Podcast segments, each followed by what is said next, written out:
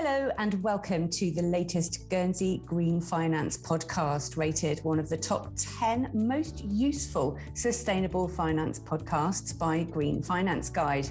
Guernsey is one of the jurisdictions leading the way in green and sustainable finance. And as part of this podcast series, we'll be speaking to and learning from some of the leading global figures in the field. My name's Rosie Alsop. I'm Communications Manager at We Are Guernsey, which is the promotional agency for Guernsey's finance industry. Today, I am delighted to be speaking to William Mason, who is Director General of the Guernsey Financial Services Commission, and Jeremy Quick, who's Director of the Banking and Insurance Division at the GFSC. Welcome to you both. Good morning. Very nice to be talking to you. You too. It's great to have you join us on the podcast. Um, I can see that the GFSC has been very busy lately on green and sustainable developments, which I'm really looking forward to hearing about. But first, to kick off, could you tell us how you came to be interested in green and sustainable investments? I'm going to ask that question first to William, please. Sure. Well, it's a little bit of a story. I mean, I suppose I've always been a conservationist. I can remember as a child proudly wearing my WWF badge, uh, growing up and learning about the, uh, the, importance of caring for the land which we farmed. Um, and historically, I don't think the full costs of business activity on the natural and the social environment have been properly accounted for. When I started work, I found myself in a large corporation, which, whilst it had better standards than many, didn't want to think too much about environmental matters because doing so would have threatened its business model. And uh, honestly, this pursuit of profit, regardless of cost, ahead of environmental and social goods, certainly turned me off classic private sector and played a large part in driving me into the arms of the public sector before I was 30. I can remember, for example, when I was a strategy consultant in my late 20s, being asked to work on a market activation strategy for a well known soft drinks brand which consisted of finding ways of persuading nursing mothers to consume more fizzy drinks while breastfeeding their, their young babies. And frankly, it's stuff like that which gives capitalism a bad name. And my extensive experiences of the private sector during my 20s was that it was pretty red of tooth and claw.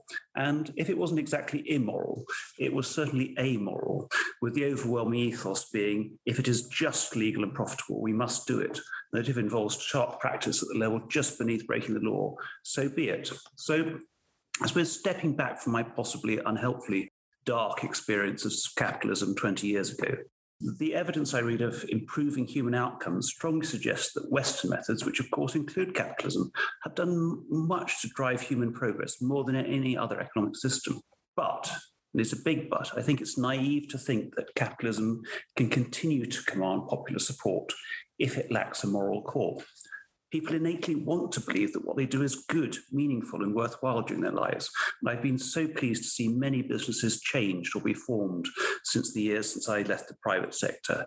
Uh, businesses which clearly consider the broader social and environmental goods properly, because too often in the past, very ruthless businesses have exploited the environment, leaving the third and the public sectors to try and pick up the pieces, often pretty badly, after they were done making a profit. So for me, the planet and broader society have paid a heavy price for allowing the greed is good part of capitalism uh, to be so prominent recently. And if we're to successfully oppose the very worrying neo Marxist threat to Western society in the broader world of the new autocracies, we need to make sure our own system is not just one which delivers for the lucky, the chancer, and the already rich, but for the mass of the people who are quite happy to work hard for a decent living but who want to make sure the environment and society is much better for their children than they found it. So, this is a long winded way of saying it's a backdrop for my strong interest in helping Guernsey become recognized as a place which is good for our planet's ecosystem. I've written a lot in the past about green sense. I'm by instinct and practice a sort of constitutionalist and a gradualist. And what I try to work with with Jeremy and others like Andy and Guernsey is to get sensible advances which will deliver good social and economic outcomes. We're not revolutionary, because if we think about it, revolutions very rarely deliver good social, economical, environmental outcomes. By way of a historic example, if you talk to the average French woman in 1810, I'm sure she'd wish she'd stuck with Louis XVI's monarchy, flawed though it was rather than endure the terror and then Bonaparte's destruction of Europe, which was statistically pretty probable to have led to the premature death of at least one of her sons. Um, so, want to see gradual common sense environmentalism, which can actually make the place better. And this has very much driven some of the stuff we've been working for at the at the Commission. That's fascinating. Thank you. Jeremy, how about you? How did I get interested in green issues? Well, we were at an away day, an ExCo away day, and William was looking for champions on green issues, and I didn't get under the table fast enough. So I was basically volunteered for this. But I think actually that's been quite helpful because being a civil servant of kinds, I'm not an enthusiast in any respect. So I've come to be convinced rationally of the importance for supervision, particularly on the asset side of green issues. And the more and more I learn about this as a long-time supervisor, the more and more I can see that this is a very vital, important issue um, for financial regulation, monetary stability, um, and the whole supervisory network. So I think it's been an advantage actually to to not be um, terribly green and then to be convinced that green is important. So you're a convert, I suppose. I, am I'm, I'm a rational convert. I'm an. so what's this meant for the approach that you've taken? Well, it's in essence what we've tried to do at the Commission, in conjunction with lots of other interested actors in the Guernsey, is provide a hospitable environment for green finance, sort of making clear we regard it as a good thing. And what we've done is we've sought to provide carrots to encourage it rather than sticks to beat up those who are perhaps slower to accept its virtues. And that very much continues uh, to be our approach.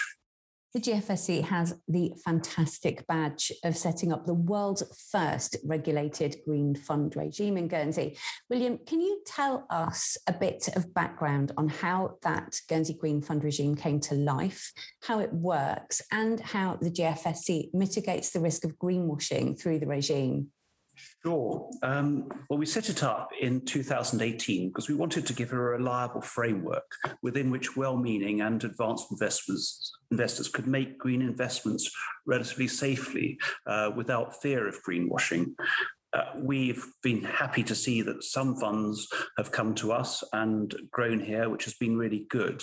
Uh, we've done a recent review of the green funds and what do I mean by that? I mean, we did a thematic examination as a regulator and checked whether the funds were actually doing what they said on the tin and investing in properly green things. And uh, what that survey showed is that they did invest in the green things, which we, have followed quite rigorously the criteria set out for green investment by the multilateral uh, development banks. So I think if people want to use Guernsey green funds, they can do so with the assurance that we, as the uh, the statutory regulator, are looking at the green funds and checking that they are not doing uh, greenwashing at all.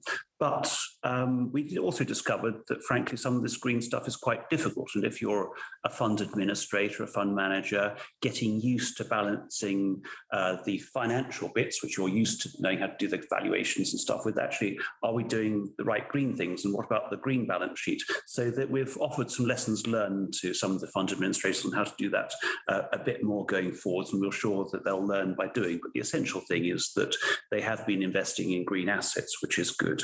Um, what are we doing now? Well, we're refining our green fund rules to reduce the administrative burden associated with some aspects of them. Uh, we were concerned, for example, when we looked at uh, the funds to see that some of them were having difficulty with doing very frequent valuations because they were closed end funds invi- investing in long term assets. So we're currently out consulting on changing that so that we can deliver a high quality set of rules, but ones which isn't very costly and bureaucratic for uh, the investment fund administrators and managers to uh, use. Um, and I think going forwards, we're going to keep an eye on the evolution of green standards. When we started this in 2018, we chose to use the Multilateral Development Bank uh, standards because they were the best ones going. Now, other people have come up with other green taxonomies, and there's some big debate about this, for example, with the EU and uh, whether you actually allow gas fired power plants into the green taxonomy, which strikes us as a little bit weird. So we're going to carry on looking at those. We may offer some alternative taxonomies, but we want to make sure that all the green taxonomies which count for Guernsey Green Fund purposes are properly green, because we want Guernsey to be seen as a place which does green properly and a place which frowns on greenwashing. Absolutely. We've seen lots of positive stories about the Guernsey Green Funds and the impact that they're having. Um, Guernsey, as Guernsey Finance, we've personally enjoyed working with Bluefield Solar and seeing the developments of the solar fund and how they've been working to factor in biodiversity into their solar farms. So, what's been going on in the last year to expand green beyond just green funds? Sure. Well, last year, uh, Jeremy led a very big consultation with industry on uh, new insurance rules um, to make clear that we're keen to see insurance companies feel able to do green investment. Here, we're careful not to structure the rules so as to force any companies to do investment they're uncomfortable with, but it, rather it's about providing a permissive environment in the often very, very staid arena of life insurance investment policy the insurers now have regulatory allowances for making genuinely green infrastructure investments, which might otherwise be thought too difficult because they're novel and they don't fit neatly with quite aged actuarial tables showing historic investment risk and return.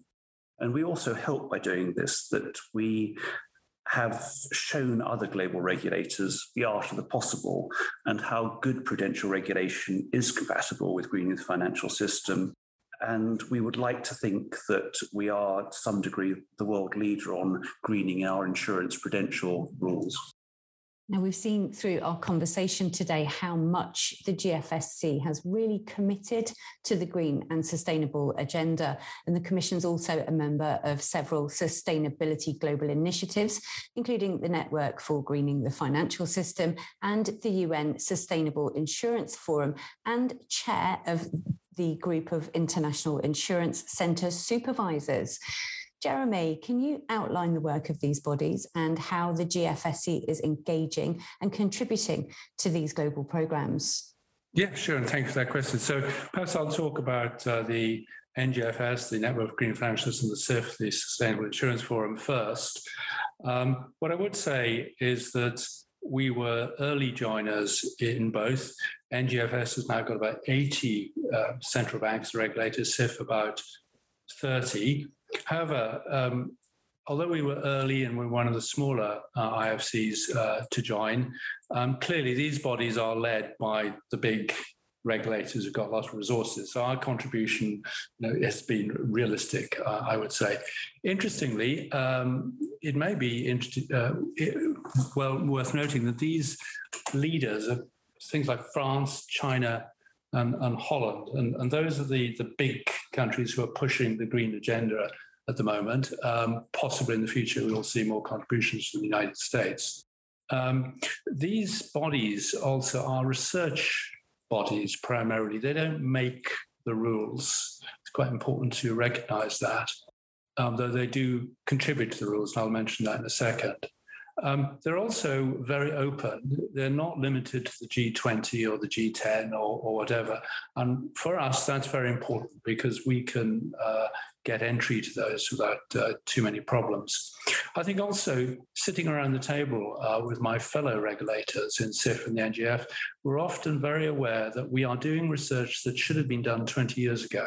We are playing catch up and uh, it's always a balance for these bodies between getting things academically purely right on the one hand and actually getting things done. And I think generally at the moment we're, we're too much in the space of research rather than moving forward. But that is a limitation that has just um, been put on us. Talking therefore uh, briefly about the two bodies, the Sustainable Insurance Forum. So really our contribution there has been to raise the banner and say, um, we should uh, make allowances for um, green assets for life insurance. I think we're the only uh, country who have done that. And there's a huge amount of discussion of this, but I always say to my fellow uh, regulators, look, you know, just look at our rules. They're there. It's a simple, easy way of doing it. Um, so I think we're flying that uh, flag. also, uh, the SIF has been very important in contributing to IAS, which is the insurance global standard setting for its rules. So it's now writing what's called an application paper. And I think it's fair to say, you know, most of that has already been sort of uh, pre-written by, by the SIF. So it, it makes the, the job of the standard setters much easier. And I hope with insurance we'll move pretty quickly forward to new um, insurance core principles, which will embody the climate issue. Um, and then on um, NGFS, that's a, um, a bigger body, um, we have contributed um, to our question bank to the NGFS. So we have a little question bank internally for our own regulators. Um, and we've uh, sent that uh, to NGFS saying, look, you know, if a small regulator wants a useful set of questions aimed at the board, here they are. And that the aim of that is to help the global uh, push. And also, um, we have contributed to the uh, periodic progress reports so that the NGFS can produce uh, peer reviews so that um, other countries can see, you know, where they are in the push. And the point being that some people say, oh, we're a bit behind there. And as you know, human beings are very uh, motivated by peer pressure in that respect. The other thing we've managed to do with the NGFS is that internally, and you won't see this, but uh, I can talk about it, every um, so often, um, key documents are published um, with the aim that you read them. I, I, I keep reading uh, speeches by Andrew Bailey or Governor of the Bank of France or something, but we have now recently um, managed to get our corporate governance spring green paper uh, on the um, on the network so again, we hope that other people will read this and say, "Oh, this is this is interesting. We could do this in our regime." Uh, and you know, it's all it's all it's it's fluffy, but it's it's helpful. I think. Uh, finally, I'd like to mention the GICS, which you kindly uh, uh, talked about, which I'm the chair. So this is a group of 19 small IFCs like Bermuda uh, and Anguilla and Labuan and so on. So um, as chair, I have tried to push the, the green agenda, and I'll give you two examples of that. So in COVID time, we've been doing quite a few videos. So in fact, today, uh, the Bermuda Monetary Authority are doing a video to our members on catastrophic reinsurance. And of course, that's very important to mitigate um, uh, the impact of climate change. But also, if you're an insurer, you need to think about climate change when you're doing um, supervision of catastrophic reinsurance. So it works works both ways, and I'm sure my uh, peers and GICS will be interested in that uh, Bermuda presentation. And the other thing, again, I've just finished today, is a green survey of about 25 questions, very very simple, um, that we're going to circulate within uh, GICS privately. And then I will feed back to those members, you know, where they are compared to their peers. So, um, how do they apply um, green criteria to their own internal uh, reserves, for example? And again, um, the aim of that is for everyone within uh, to sort of get some ideas, borrow ideas from other people, see where they are. Um, and if they decide not to do anything, that's fine. But um, it just generally help the the uh, process um, along. So basically, that's uh, what we're doing. There are some big questions in the international arena disclosure, data cleansing, scenario analysis, stress testing, um, which I have to say, um, although we're very keen to follow those, we will leave those to the bigger players. Fair enough. Now, the GFSC is currently running a consultation with local industry looking at updating the Code of Corporate Governance to take specific account of climate change considerations. Jeremy, can you explain the rationale behind looking at the code now and how it compares with other jurisdictions? Well, I can certainly answer the first question. So, um, again, um, we internally um, have a green forum, an internal committee, and we have a um, green strategy that is in real time. I mean, we update it every four or five months. And I, I wouldn't say this green strategy you know, stretches forward the next five years, but we are constantly updating it. And um, one of the latest uh, suggestions was that we put into our corporate governance code. Now, all licensees have to follow the corporate governance code. It's a very high level, very common sense, you know, um, easy to follow uh, code that I think most boards would find useful. And we have suggested, and the consultative paper is out, that we just tweak it a little bit to say, look, go board, it's probably time you need to consider climate change, the context of business, your business, and your risks. And the word there is consider. So you need just to think about it. We're not suggesting you embark on some incredibly radical climate change policy. You can if you like, but just consider. So we'll be very interested to see how um, the rest of uh, Guernsey uh, reacts to that. I, would like to think they would say, yeah, that that seems sensible uh, to us. In terms of, um, gosh, the other question, in terms of, I'm not sure anyone else doing this. I, I, I, I, you know, I haven't noticed anything uh, yet. It seems a very easy thing to do, um, but um, I'm, I'm, sure someone else is doing it. But we haven't really picked up on that yet. I, so it could be another world first for Guernsey then. Well, it could be. Right? Yeah, I, th- I, think it's fair to say other people are focusing on enforced disclosure more. Mm, yeah. I think while that can be powerful, there are some dangers that that becomes a minimalist box ticking exercise. What we're asking people to think about is well, okay, let look five years down the road. What's your business model going to be like, given that even the Chinese People's Republic has now signed up to zero carbon targets? That's going to change the world. Does your business model work? Is it time to start having some chats with your clients about whether they want to invest in a more sustainable way. So it's asking people to think and prepare really for the, the future. Now, I think we've got a much clearer idea of what that future looks like. That's what we're about with the, the, the, the code work we're doing. I'll just add there also a point I make in the NGFS is that we're one of the few, along with others, of course, fiduciary supervisors in the world and this always takes them a bit by surprise. And I said, well, actually, there are a lot of assets that are under fiduciary control, and, and you need to think about that. I think that's another contribution. It's it's not a contribution that um, has a makes a huge impact, but it's a very important one, I think.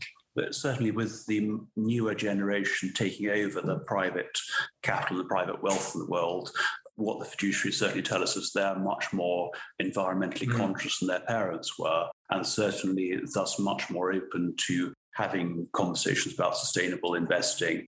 And that I think can be very powerful because sustainable investing requires patient capital, and private wealth often, often provides the most patient capital. So, yeah, absolutely. Now, this seems a good moment to ask what's the GFSC doing as an organisation to mitigate your impact on the climate. William, can you tell me? Yeah, that's that. That's a very good question because there is, I think, always a danger for us as regulators. And before we started thinking too much about what we wanted to ask industries to do, we thought we'd better put our own house in order and start to practice a bit about what I suppose today we're preaching. So we looked at our own carbon emissions and we discovered, fairly unsurprisingly, they came from the electricity we use and for the flights we take, which are sort of a big part of the international regulatory diplomacy we do, which we do, which is designed to show others that the bailiwick is a good place to do business in and a good international citizen. Um, now, Guernsey Electricity has very kindly got rid of our carbon emissions from electricity because they're now buying 100% green power.